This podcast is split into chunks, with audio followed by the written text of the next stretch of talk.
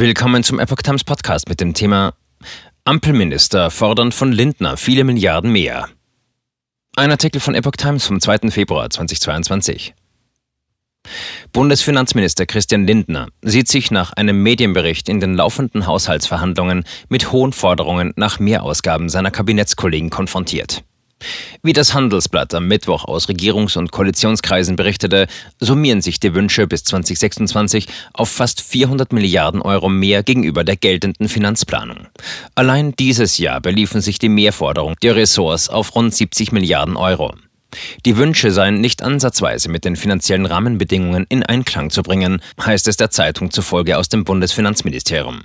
Haushaltspolitiker fürchteten, dass die Neuverschuldung in diesem Jahr angesichts der Forderungen die geplanten maximal 100 Milliarden Euro überschreiten könnte. Das Bundesfinanzministerium wolle das Ziel aber weiter einhalten.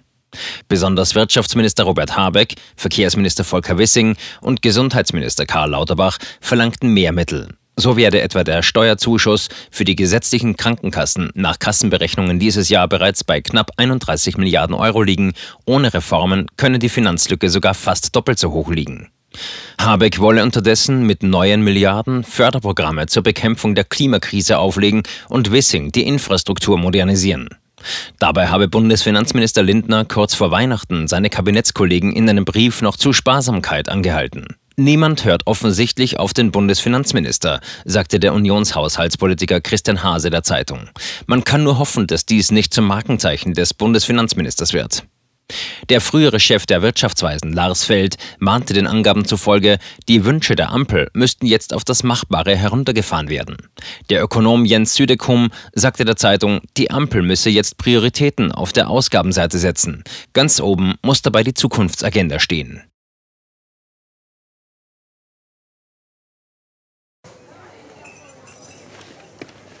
Bis Brot ich ess, des Lied ich sing.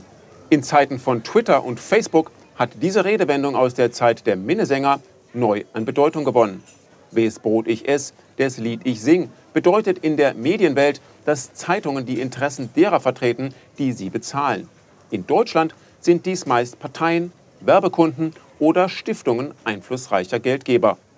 Die Epoch Times ist frei von allen solchen Einflüssen und steht allein in der Verantwortung derer, die sie finanziert, nämlich Ihnen, unseren Lesern.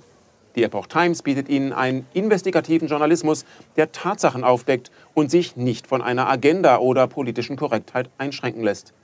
Wenn auch Ihnen wirklich unabhängige und unzensierte Informationen wichtig sind, dann finden Sie diese in der neuen Wochenzeitung der Epoch Times.